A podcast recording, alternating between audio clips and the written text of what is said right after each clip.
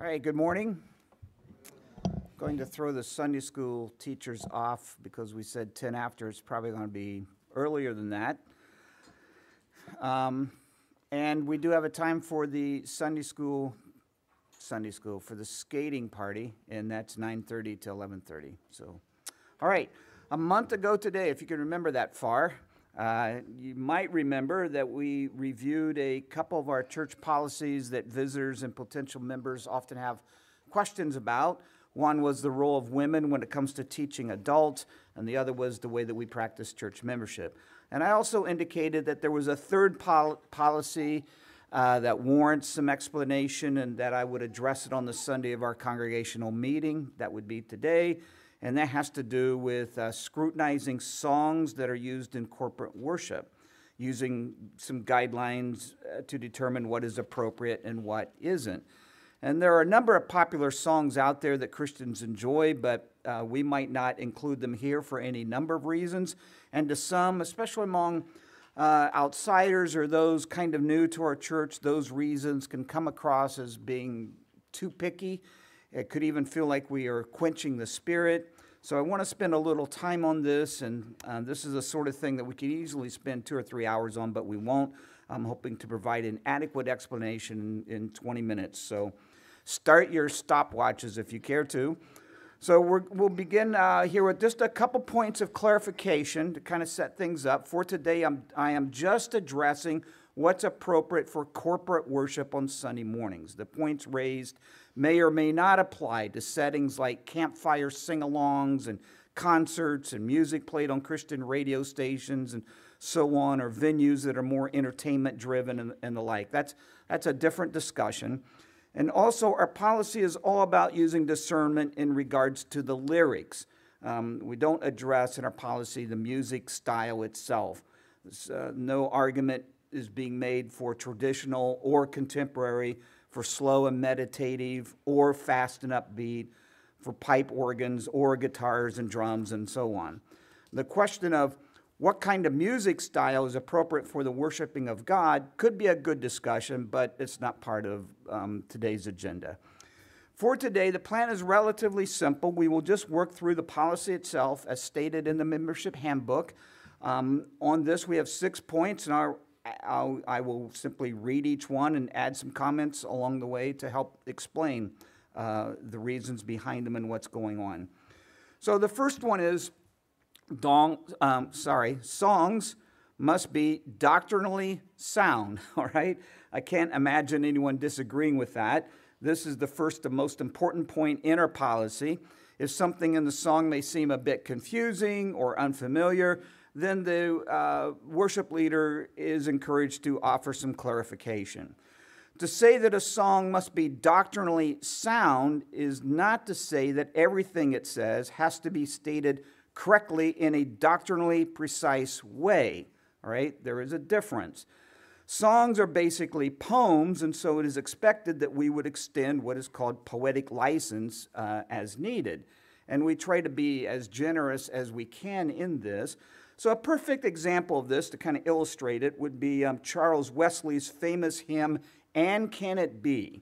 In one of the verses, he writes these familiar words He left his Father's throne above, so free, so infinite his grace, emptied himself of all but love, and bled for Adam's helpless race. Right? Emptied himself of all but love is not how we would say it if we were doing an exegetical study on Philippians 2 6 through 8. Everyone following me? All right. In his incarnation, Jesus did not, for instance, empty himself of his divinity, of his divine nature. But we know the point that Wesley is making here that in becoming a man, God the Son, motivated by his love for us, left the glory and riches of heaven and um, it is the nature of poetry to convey the gist of something or to focus on a specific element, and we don't expect a detailed explanation of all the particulars like we would in a didactic study. Occasionally, it might be appropriate for the song leader to point this out, but the song as written is quite rich and certainly worth singing. An example of where it is difficult to extend poetic license would be the favorite Christmas carol. Anyone want to guess where I'm headed here? Which one? Away in a manger. The cattle are lowing, the poor baby wakes, but little Lord Jesus, no crying he makes. The issue here isn't, lack, isn't the lack of doctrinal precision. The very gist of that line is itself troublesome. The lyrics promote a popular yet troublesome view, heretical view of Jesus called docetism, that Jesus wasn't truly human, not fully, as evidenced here by the claim that he did not cry. So babies need attention when they're hungry and they need their and when they need their diapers changed and since they don't have any language skills developed yet, God has designed them to get our attention with that noise that we all cherish so much, right? A loud 150 decibel nonstop screaming and bellowing and crying. When the little baby Jesus woke up, this is what he did, all right? And when he cried, it wasn't sinning. Uh, to, su- to suggest that he didn't cry is to plant in us, ever so subtly, this idea that he isn't really one of us. He's not like us. He's not truly human. And if not truly human, then we end up all, with all sorts of serious theological problems, which we've talked about lots of times here in the past. And then we might run into this challenge. There are times when it can be a little tricky to figure out what the song is actually saying and or where the limits are when it comes to poetic license. And so sometimes it just takes some time to work through it and uh, maybe a judgment call is, is required. So this past week we have a good example of this. Dave and Josh Miles and Tim and Josh Birch and I, we were all interacting on a, um, uh, in a, like a text messaging platform called Slack about the song called What, the, the song titled, What Wondrous Love Is This? The last verse contains a line that reads, When from death I'm free, I'll sing on, I'll sing on. And I thought that those particular words reflected a certain Platonic view of life that had plagued the church in the earlier centuries. I'm kind of sensitive to that sort of thing. And it's this idea, that, a common one, that our souls are imprisoned in, a human, in our human bodies and they need to be freed. Uh, but they won't be freed until that moment of liberation we call death. And after death, free from the body, we will sing even more into all eternity. But as the discussion of the four of us continued, it seemed that the issue here was the preposition from. And that, and that I was interpreting more like by, as in when by death I'm free. So, looking at this a little closer, and uh, as it is worded, we are being liberated not from our human bodies, but from death itself. And this changed the meaning a lot uh, because prepositions matter, of course. And so, biblically, we could actually understand this to be the moment of our future resurrection, for that is the moment when we will be liberated from death once for all, raised from the grave. And that this verse is referring not to heaven, but to the new creation itself. Now, to speak candidly, I'm not all that convinced that the composer actually had that in mind. But as worded, this meaning could be read into it and would make it especially rich. And so this might be a song where some comments beforehand could be helpful. So many more examples could be given. I think you get the main point here. The teachings we present, the creeds we recite, the, the prayers we pray, and the songs we sing, we just need to do the best we can to make sure that they are doctrinally sound and line up with the truths of God's Word. And hopefully you can appreciate that. All right, second policy is worship is our subjective response to God's objective truths. Here we're just kind of like stating a fact to kind of set what our thinking should be. And it needs to be said that subjective responses are a good thing. Joy, gratitude, a feeling of awe and reverence, and so on are to be encouraged, not stifled. Impassivity, you know, emotional detachment isn't a virtue that the Bible calls us to exhibit. So, expressions like clapping our hands, raising our hands, shedding tears, and so on, they should not be encouraged either explicitly or even implicitly. Did I say should not be discouraged? I think that was a Freudian slip.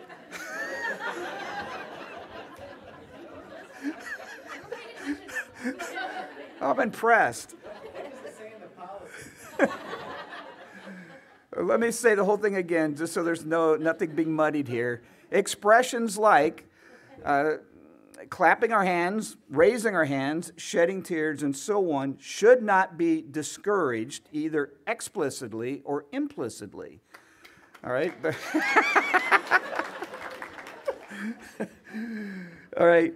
Um, but again, very important here, such responses are to be, of course, the result of apprehending, you know, grasping and pondering profound truths about who God is and what God has done. And unfortunately, so often in modern music, we find that the time of congregational sing- singing is being emotionally driven for the sake of the emotion itself. And on this, the verse that comes to mind would be Colossians 3:16.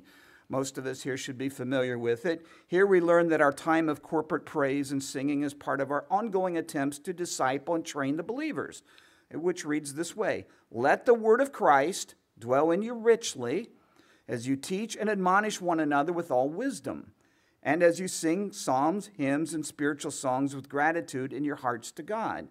So there is both a vertical aspect to our corporate worship, it is unto God, and also a horizontal aspect.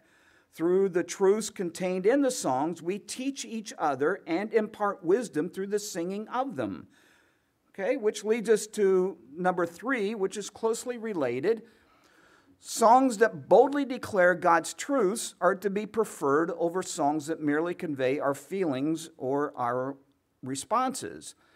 Um, so, the trend here for the last 30 or 40 years or so in contemporary worship is to repeat over and over and over certain phrases that, when accompanied by an engaging melody, will attempt to inspire certain emotional feelings for God. Endless repetitions of, I love you, or I will praise you, or I will exalt you. Now, this itself is not necessarily a bad thing, but if the whole morning is filled with just this, then we really have missed the opportunity to teach and encourage each other with the cherished truths of the faith as called for in that Colossians passage. And on a vertical level, one has to ponder which approach glorifies God more. So let me illustrate what I mean by this. If I want to bless Josh Miles, I will refer to something specific that warrants a compliment. Something like, I appreciate all the work that you put into that sermon you did two weeks ago. Uh, that illustration about how that false Messiah was able to inspire hope and expectation was quite helpful. Or I could say, You bless me, you bless me, you bless me, you bless me eight times, followed by, I praise you, I praise you, I praise you, I praise you eight times. Which would Josh prefer? How do you want others to compliment and praise you? I would argue that it is the same with God. When in songs we are declaring truths about who He is, singing about His nature and character, His attributes, and truths about what He has done, creation, events in history, the ministry of Christ, the atonement, His promises for us regarding the future, and so on. This, I would argue, blesses God and glorifies Him more than just repeating something endlessly, blindly, over and over, like I exalt thee. Number four, songs that ask God to sanctify us, or similar requests that are sung from the perspective of a prayer, also have value, especially if the song contains strong content about God's character or are taken from Scripture. Here we might think of Create in Me a Clean Heart, uh, Refiner's Fire, Be Still My Soul, leaning on the everlasting arms. But again, I would suggest that for, this, that for any given Sunday, we would also include, with those songs of praying about our walk with Christ to be deepened, didactic songs, songs that concentrate more on what, uh, um, more on proclaiming truths about who God is and what God has done. Number five, when all else is equal, songs that are sung from the corporate perspective, we are better than the individual perspective, I. Okay, this is not a, a, a, big, heavy point, as I will explain later, but they are to be preferred. And the reason here should be pretty obvious. On Sunday, this is corporate worship, all of us together. It is not me and Jesus and a hundred other people who also happen to be in the same room. That's the mentality that a lot of people have. That's not how this is. Unfortunately, many of the hymns and songs are actually written in the first person singular, filled with references to I and me. And we don't like to do this, but sometimes we might take the liberty to change the wording to we and us, as long as we don't violate the copyright when we do that. Now, again, this particular point doesn't carry as much weight as the ones I've mentioned bef- earlier. This is not a deal breaker, so to speak, but still something worth mentioning. And this is because it is, after all, again, corporate worship. We are all sharing in this together as a community of faith for both mutual edification and mutual worship of God. We and us helps to convey that idea better than I and me. All right, and now for the last one. Wow. Maybe I just need to do the whole thing over again just to take up some more time. Here we go. Now for the last one. Song leaders are, of course, encouraged to interact with the congregation as needed, pointing out significant truths in certain verses, explaining difficult expressions, that kind of thing, um, as needed. Uh, so I have, a, I have an example here of the song, Here I Am to Worship. Here I am to worship, here I am to bow down, here I am to say, You are my God. So some see this in the sense of, I stand in all of you, and all I can do in this moment is to acknowledge your right, your worthiness to be worshiped. But to others, and this is how it came across to me initially, it comes across, it's more like, Look at me, God, I'm here, and it's your lucky day because I'm going to worship you. What do you think about that? It just could go either way. And so a couple comments now and then might be in order and there are a number of songs like this that, um, you know, some clarification would be helpful. Not necessarily every time. And actually, I think that Dave and Guy and um, others, I think they all handle this really well. I think they offer those explanations now and then that are, you know, that are good for the rest of us to hear. All right, now for some just some con- concluding words here. Music, of course, is an area where it is hard to get even two people to agree, much less a whole church. Um, there will be different opinions on not just the appropriateness of certain songs and certain lyrics in songs, but the music style itself and so on. You know, too many songs this morning, not enough songs. Too heavy on the drums, not enough on the flute. We don't clap our hands enough. Let's hope that no one ever claps their hands, you know.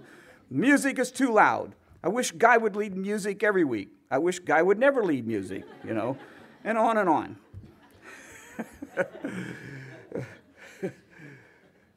Unfortunately, folks, I mean, not unfortunately, I go again, I'm saying the wrong word. Fortunately, fortunately, folks here do a, I think, a really good job of not turning their preferences and opinions and desires into something contentious. I'm, this, is, this is a great blessing we have here. But it could have the potential for that, and, and it, it, it, often is contentious in churches. And so hopefully, those who have strong preferences and opinions that they will continue to show patience and forbearance in all of this. And, um, and even though we have time for questions, my note says, fortunately, we don't have any time for questions. So, actually, I understand, Guy, you've been talking about this some with the youth group. So, is there anything here you want to add to what I've shared?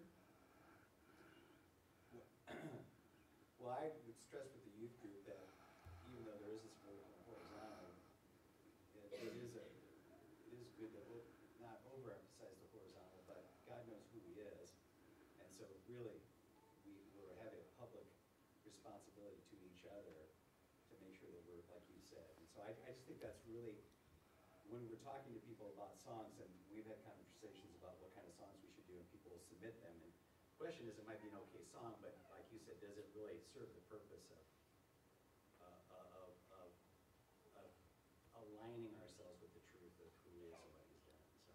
Okay. And then I get, but I am also, because I tend to look at songs aesthetic, uh, for how they grew and what the feel is.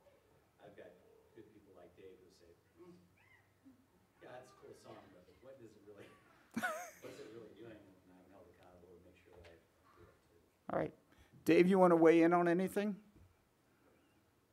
Well, if I do, I should, I, are there people online? Well, how long are you planning to take here with this? I would just be, if I, can I? is this- Yeah, that's okay. I'm to stand right here. Please do. I don't care. So, no. Thank you, Dave. The problem, uh, um, No, I've done this online, and I sometimes we watch. It's like, don't don't they know they're not mic'd? Like, all right, just doesn't seem that hard. Um, anyway, so I'm gonna first repeat what Guy just said. No, I'm not. Um, actually, some specific things where I, I actually had some examples that I thought would be helpful because, uh, so I appreciate Wendell covering this. One is an ongoing, still controversial thing that I'm probably not supposed to talk about, but I, th- I think it'd be fun to talk about. Um, so there is this, was it a Wesley song? Nate and I had picked it out, and he came up with a better tune for it. So it's, um, what is it? No, no. That's like, no, that's like a new hipster doofus song. Depth of Mercy, right. So that's a great example of how it can be difficult to kind of traverse this line between uh, artistic license and what we mean by supporting scripture. So there's a couple lines in it um, that Wesley, uh, I forget if it's from uh, Corinthian, 1 Corinthians, but anyway, it says, it talks about, I, my master, have denied.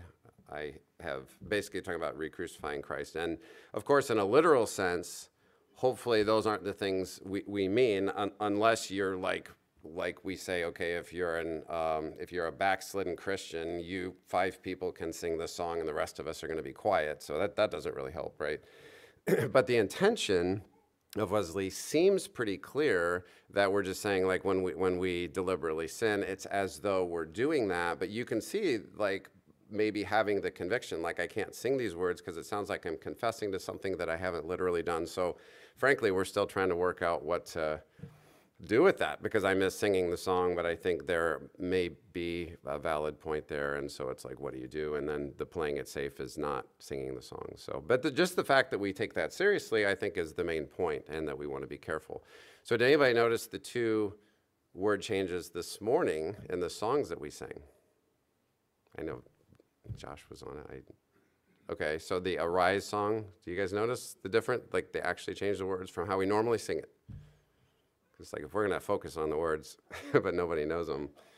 Uh, so he said uh, his blood atoned for every race. No, nothing. okay. So it's normally all our race, meaning not white people. what, is that, what is that supposed to mean? All our human race, right?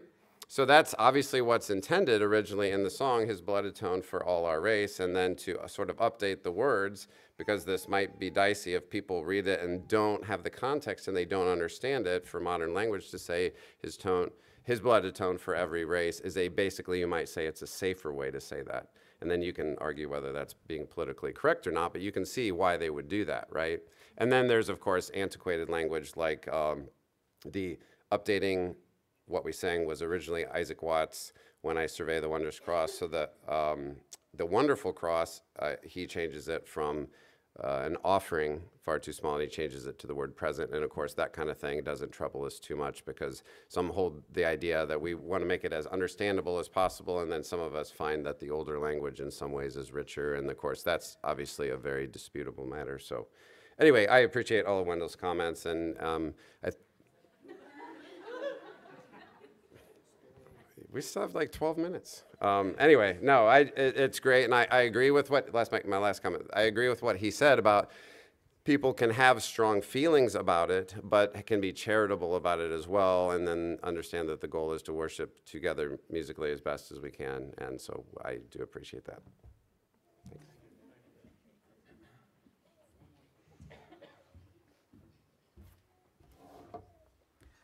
Okay, thank you. All right. Next week, um, I don't know if you've been following this or not, but I want to weigh in on the recent uh, dust up between the popular pastor and radio personality Alistair Begg and American Family Radio. How many are aware of what's going on here? Okay, some of you, uh, which that radio had been until recently airing his program Truth for Life. So, this, of course, has to do with a comment he made about attending same sex weddings. It's been a while since I've talked about that. Kind of would like to think this is a good time to revisit it, and kind of rethink through some of that stuff. And so um, that's the plan for next week. And then the week after that, we will begin a new series working through one of the books in the New Testament. So at this time, we're going to take a 10-minute break. So at 10 after 11, we will resume here with our congregational meeting. And um, you guys will, hopefully, the goal is to have you out of here easily before noon. Should be before that, but that's the goal, no later than noon. All right, so just take a short break, and then we will resume shortly.